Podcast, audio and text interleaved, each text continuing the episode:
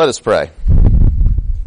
Almighty and everlasting God, whose will is to restore all things in your well-beloved Son, the King of kings and Lord of lords, mercifully grant that the peoples of the earth, divided and enslaved by sin, may be freed and brought together under his most gracious rule, who lives and reigns with you and the Holy Spirit, one God, now and forever. Amen. Amen. When, uh, when I was a kid, I was going to go to the movies with a buddy of mine, and so I asked Dad for some money, and he pulled out. Uh, I, I don't know exactly the the denominations of these bills, but he gave me enough to get into the movie, and then I had some left. And so while I was at the movie, I just took that one leftover bill, and I just kept crumbling it up and and unfolding and crumbling and folding and crumbling and folding. And then when I got home, Dad wondered if I had any money left. Was there any money that I hadn't spent? So I pull out this wad out of my pocket, this bill that I had wadded all up, and uh, gave it to him. And he was very disappointed. And he said, "Son, if you can't take care of what I have given you, you won't be getting any more money." So this this idea of stewardship, taking care of what we've been given, is where we're going today. Now, our lesson today can easily be, be misinterpreted, and it has been, and it will be. One church I know of, uh, one time, gave money out to the, they preached on this passage, then gave money to the parishioners, a particular amount of money, I don't know if it was $20 or what it was, to each parishioner there, and then suggested that they do like the good servants in this parable and invest the money and see what kind of return on their investment they could get so that they could give back to the church that investment. Well, you know, a creative person could take $20 and turn it into quite a bit. It could be a good stewardship lesson in the sense that we're making more money to get back to the church. But that's really not where this lesson is going. It is about stewardship, but it's much more than this thing of just stewarding our money. Um, Jesus, in this in this parable, he's talking about a king. Jesus is this king who entrusts his people with what he treasures, which is the gospel. The thrust of today's lesson is this. What are you doing with the good deposit of the gospel with which you have been entrusted? Are you hoarding it or are you investing it for growth? I, I think it would have been better maybe to wait to the end and, and develop this. I just got to give this to you out front. This is where we're going. This is what the thrust of the message is today. That's what this parable is all about. What are you doing with the good deposit of the gospel with which you have been entrusted? Are you hoarding it or are you investing it for growth? First, we see in this passage that the kingdom was anticipated. There's a, a heightened level that there's this expectation that the kingdom is coming in full in the here and now. Look with me in verse 11. It says, As they heard these things, he proceeded to tell a parable because he was near to Jerusalem and because they supposed that the kingdom of God was to appear immediately. And he said, therefore, a nobleman went into a far country to receive for himself a kingdom, then return.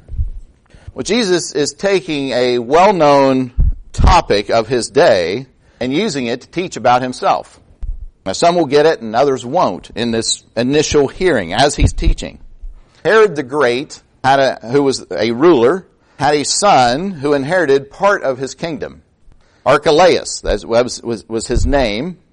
And Archelaus wanted to be called king. Archelaus wasn't satisfied to just be, inherit part of the kingdom that his father had, to be recognized as king. Just as, as an aside, in my lube center business, one day we were sitting, standing around, we were waiting for customers, and a guy rolls up who I knew he was a recognized person to me. And so I greeted him, and I probably knew him by name back then. I could do that. And uh, he he came and he he had a request, and he and his wife were both doctors, and I think they were PhD doctors. I think. But we just had their names in there. It's, it's a lube center business where you go and get your oil changed. This is like Jiffy Lube. Sometimes I didn't really care about all the prefixes. We didn't have space for that. We just called you Dave or Joe. Well, he, he asked if we could fix our records so it would say doctor on there. Somebody was, eh, eh, they needed this title. Now, we, I'm sure we did whatever the man asked and we went on. But could we ever remember to call that person doctor when they came? I don't know. This young guy is not satisfied to have the kingdom. He wants to be called king. He can't just demand that he be called king because his territory is in, under Rome. And so he needs to go to Rome and ask Caesar for permission to be called king. So he, he rounds up a great big delegation to go to Rome. But as he goes, a lot of his family members do as well.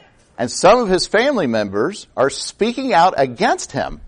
And so he's saying, I want to be called king, and his family members are speaking out against him. And as these 50 or so who were against him, this is according to Josephus, a uh, historian, a Jewish historian, as he is saying that uh, I want to be called king, and these people are coming against him, they were joined by 8,000 more people who were Jews who were at that time living in Rome. And they said, this guy has slaughtered uh, as many as 3,000 Jews at Passover and has stuck them in the temple, which desecrates the temple. This is a horrible thing. And he has tortured many others. So with all these people speaking out against Archelaus, Caesar was not willing to grant this title.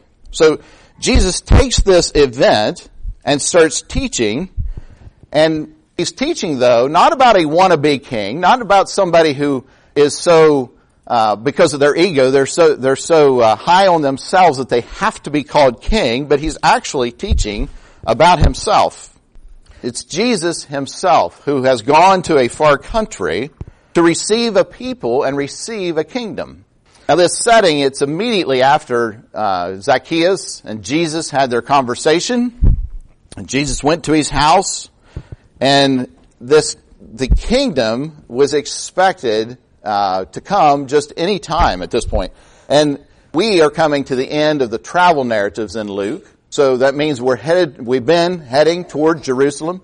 And the, the text says that they were near. They were about 17 miles away, it's supposed, at this point when this is taking place. And so the end is drawing near, and Jesus knows this. And so he needs to give his people some information about the kingdom, about his rejection, and about his return. So the next thing we see is that the king to be delegates responsibility. Look with me in verse 13. It says, calling ten of his servants, he gave them ten minas. And he said to them, engage in business until I come. So this man who's going to be called king called ten of his servants, gave them each one mina. And a mina was the equivalent to about three months wages for a laborer. And he gave each the same amount. Now, some confuse this parable with that of the talents, which that's a parable about abilities and giftedness. And to that, he gives differing amounts to each one in the parable. To each of us, he gives different and dif- different and differing amounts of ability. Luke is not using the word that we translate as talent. He is using mina, which means a deposit. It's a deposit that is given to every Christian. What is that deposit that's giving to, given to every believer? It's the gospel. This is what we are to steward. Every follower of Jesus is a steward of the gospel. Each of us has received this deposit of, a, of the gospel. If we are, if we are a, if, if our faith is in Jesus, if we recognize our own sin, if we recognize that He is the one who has taken our sin and given us His righteousness, then we have received this deposit of the gospel.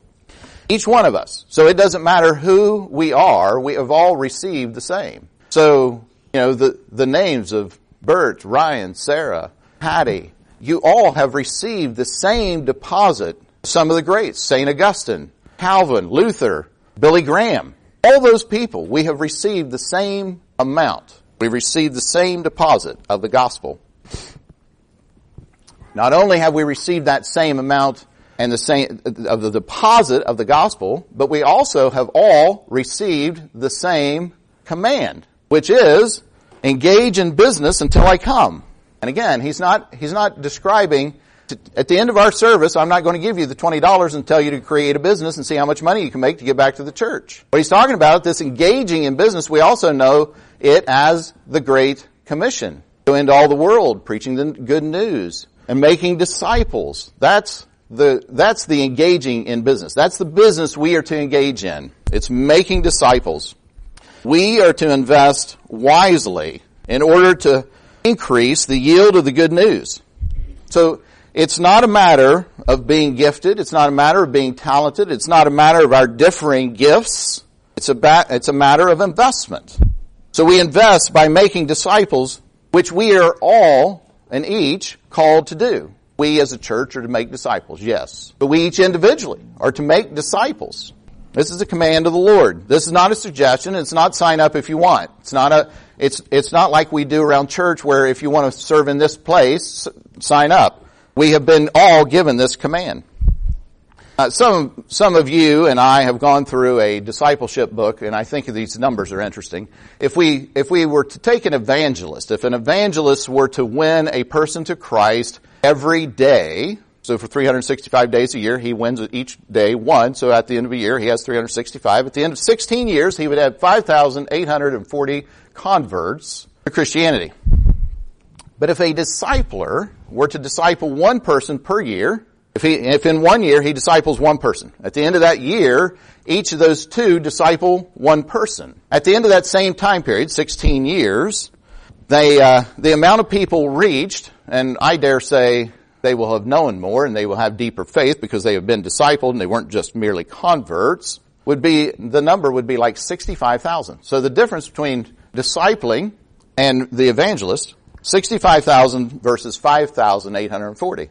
I was going to tell you that 65,000 was about the same as Wood County's population, and, that's just not right. It, I, I, looked I, before I uh, came in today. I was had to wait for the other service to get out, so I looked it up. We've got about 84,000 at this point in Wood County. But to give you a comparison, so what if, what if we were to disciple, uh, and you know, Lord uh, knows that we wouldn't be the only ones doing this, but that means that by the time we're 16 years past, we could reach the majority of our county just from the beginnings of one.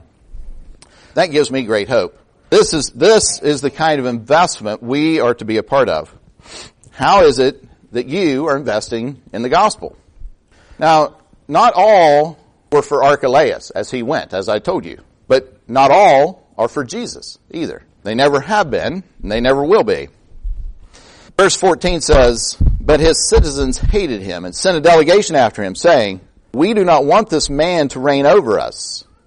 So Jesus is simply rejected by many. And as they head into Jerusalem, this reality is going to hit big by the end of the week after they appear. Jesus delegates to his people the good news, and his enemies rise up and say, we do not want this man to reign over us. And the Bible says that we are all enemies of God until he renews us by his spirit to actually turn our hearts from a hatred of him love him. We were all opposed to his kingship. And when I, when I say those words, we may be thinking of an unbelieving whatever, uh, friend or relative or something and saying, well, you know, that person doesn't hate the Lord. Well, this hatred takes place in how willing are we to be ruled by His kingship? Are we willing? And the, what the Bible talk is, talks about is we are unwilling. That's where this hatred comes in. We are all unwilling to have Him rule over us until He changes our hearts. So we were all part of this. This is what Paul says this repeatedly, that we were all part of that. We would rather be a king unto ourselves. We would rather do what we want to do, how we want to do it, when we want to do it, with whom we want to do it, where we want to do it, than submit, an ugly word in today's world, submit to His kingship, to His lordship. But the reality is, is those who love the Lord will submit to His Lordship. And again, this is a continual process where it doesn't automatically happen once for all in an instantaneous moment. This is a this is a way of life that as time goes by, we more and more submit ourselves to Him.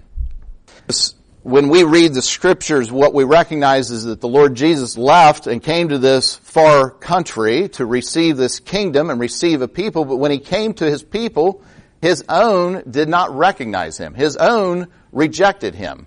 So that means, and, and in a large way, yes, that's the Jews as we're reading, but if, if, if throughout the Old Testament as well as in the New, there's this thing about Jews and Gentiles, it's not just the Jews who rejected him, though that's a primary thing here in the New Testament. We all reject him. He came to his own and we did not recognize him. John 19, 14 through 16 says, Now it was the day of preparation of the Passover and it was about the sixth hour. He said to the Jews, Behold your king.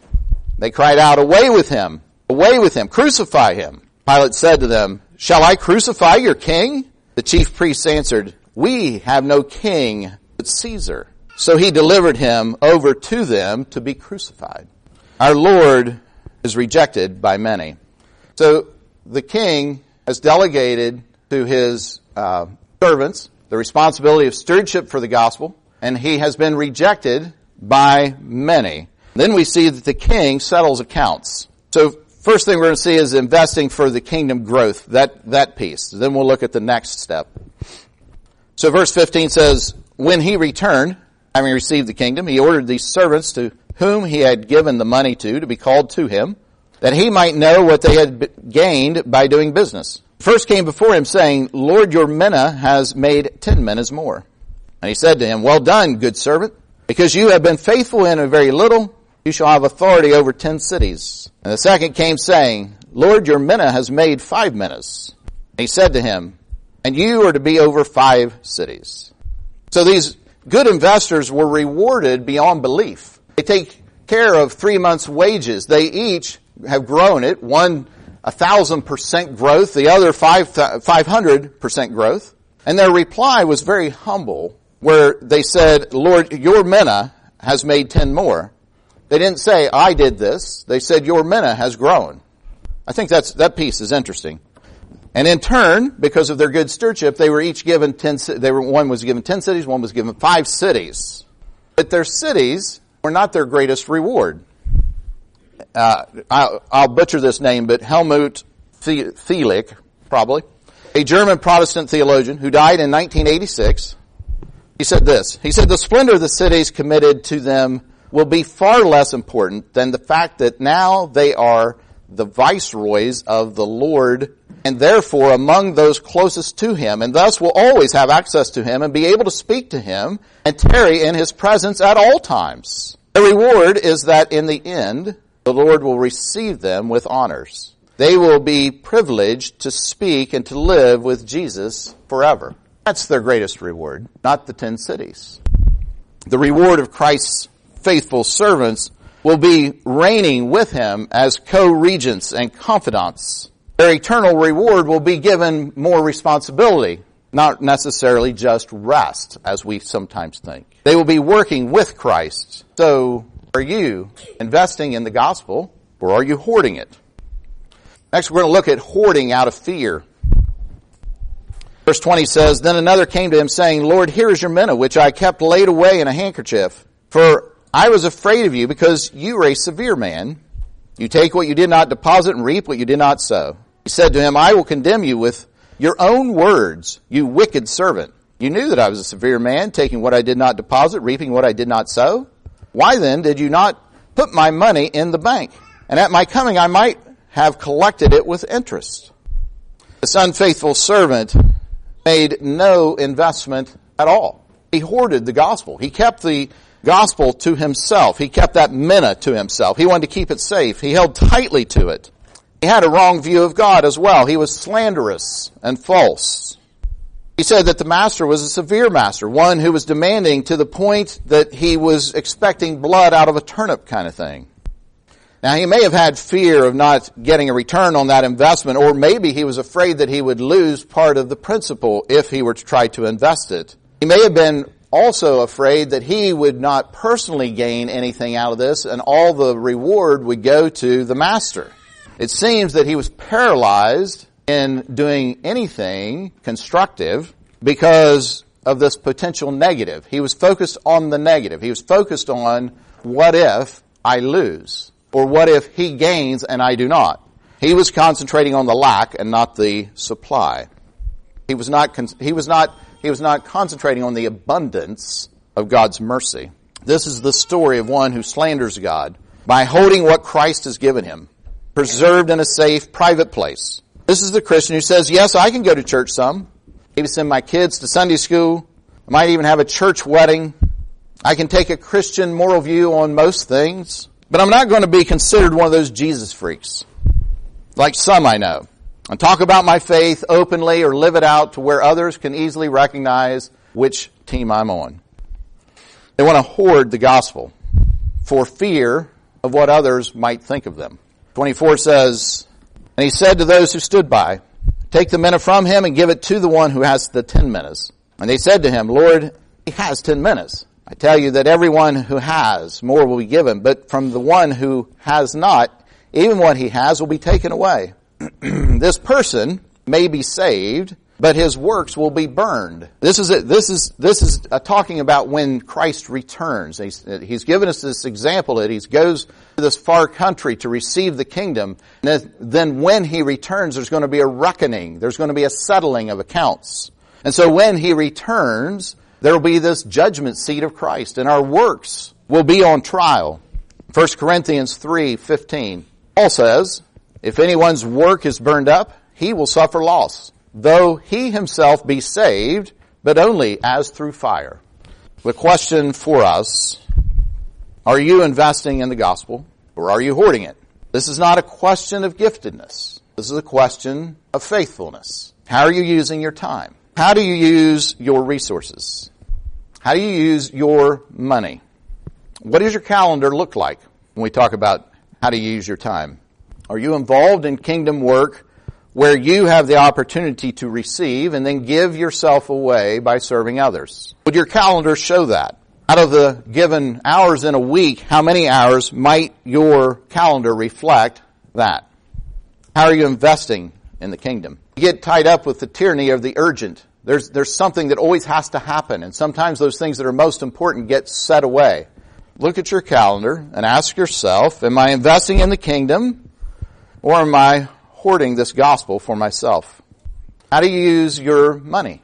If you looked at your bank account, where you see all your money going, how do you use your money? Do you look for ways to invest in the kingdom that may cause you to live sacrificially? Is there any difference between the way you live and the rest of the world because of your generosity of investment in the gospel? Is there ever a time when there's an opportunity to take up something, go somewhere, buy something, and you say, no, I can't do that, what you really know is, no, I can't do that because of the way I've managed money because I've given more money away and I don't have money for this pleasure in my life. Does that describe you? Or are you able to say, yes, I'll do that. Yes, I can buy that. Yes, if my eyes lay, if, if my eyes are pleased with what I see and I could afford it, I buy it. Maybe that describes us. I think this is a neat little lesson for us. All this good, feel good stuff that Jesus talks about in these lessons, and here we are preparing for Christmas.